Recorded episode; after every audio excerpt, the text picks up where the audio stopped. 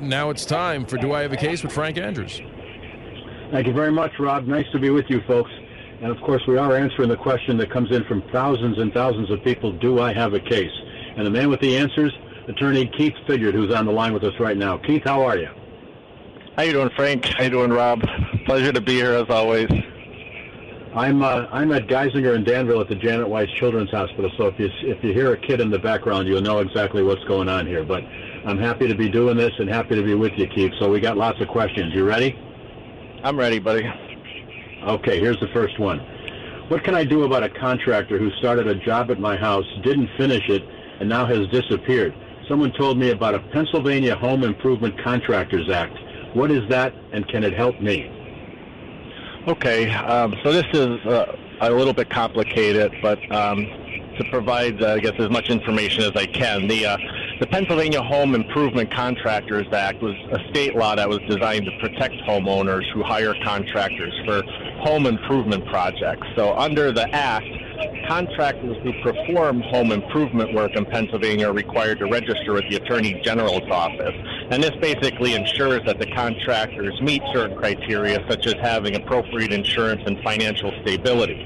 Now, as it indicates, home improvement includes resident work, which totals more than $500, and that could be repair, replacement, remodeling, demolition, construction, replacement, installation, and that could involve pools, pool houses. I mean, it covers a lot, and to really know, you would want to look to the act, and we're speaking to an attorney to make sure it covers. Now, in this instance, being that the contractor disappears, in order to have recourse against the contractor, the first thing you want to do is review the contract. The contract is going to be what controls in this matter. So you want to make sure you understand the terms, the scope of work, and any provisions related to non-completion or breach of the contract and what the remedies may provide. The other thing that's important, and as in this case it indicates, is you want to attempt to contact the contractor. You want to make attempts to reach out to them, whether it be by phone, email, or other ways, and you want to document all the attempts that you attempt to contact them. And then, of course, you want to document the evidence. You want to compile all relevant documents, including the contract, invoices, receipts, correspondence, and any evidence of incomplete or unsatisfactory work. You also want to take photographs or videos, if necessary, to document the state of the project. Now, once you've done that, then you basically have to consider what recourse you need or want to take. Now, the first is if you've paid only for work that has been completed, then you want to just consider maybe hiring a new contractor. At that point, there may not be any damages to recover. So in that instance, the simplest way to move forward is just hire another more competent contractor. However, if you've paid for more than you've received, you might want to consider suing in small claims court. Now, the importance here is under small claims court, you're limited to the amount of damages you can bring, which in PA is $12,000. The benefit of small claims court is that the evidentiary rules and other procedures are expedited. You aren't expected and don't need to hire an attorney in order to succeed. Most of the time, these small claims cases are simply presented before a judge with no attorney or a jury present. Now, in terms of preparation for the small claims court, again, as indicated above, you want to make sure you have the original contract between you and the contractor or any other documentation showing the work to be done and the agreed upon price.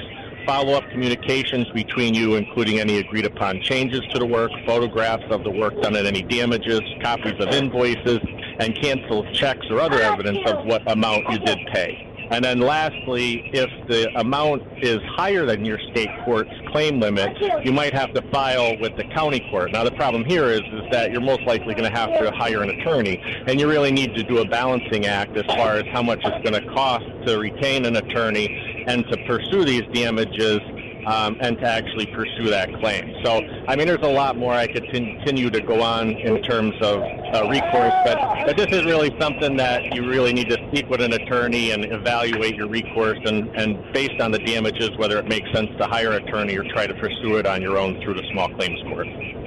You were right, it is complicated. Now, we have these questions that are coming in from all over northeastern and central Pennsylvania. And this one comes from Susquehanna County. I live in a very rural area of Susquehanna County, and I got a ticket for going through a red light, but I challenged it. I went to a magistrate, and the police officer never showed up, so am I off the hook? Okay, so in this particular incident, it really comes down to the judge. Sometimes, depending on the reason for the excuse as to why the officer isn't present, I mean, maybe there's an emergency or some other matter that the judge would excuse.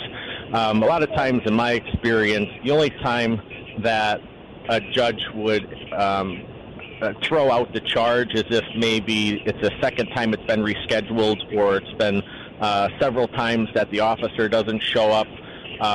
But I mean, more often than not, the officer will usually be given an opportunity to have the hearing rescheduled. And usually the best way to handle those types of claims, depending on what the ticket if the officer is there, is to speak with the officer before the hearing. And as long as you're respectful and, you know, the officer sees that you're not trying to, you know, deny or you're not remorseful for actually committing the traffic offense, they usually will be willing to negotiate with you, maybe to drop it down to what they refer to as a 3111, which is disobeying traffic control devices, which might not carry any points. But the initial hearing, if for some reason the officer doesn't show up, it's probably unlikely the magistrate judge would throw it out at that point. All right, lots of complicated questions. Next week we're going to be talking about bankruptcy and gift certificates. So we got lots of crazy things that are coming in, Keith. How do people get in touch with you if they need to? Okay, they can reach me directly at 570-954-9299. I can be reached by email at keith@figuredlaw.com, and they can get more information through my website at figuredlaw.com. All right, Keith, have a good weekend. You as well, and hope all is well with you, Frank, and thank you as well, Rob. My pleasure. Now, folks, if you have a question, if you're wondering, do I have a case, just email me, frankandrews@wilknewsradio.com.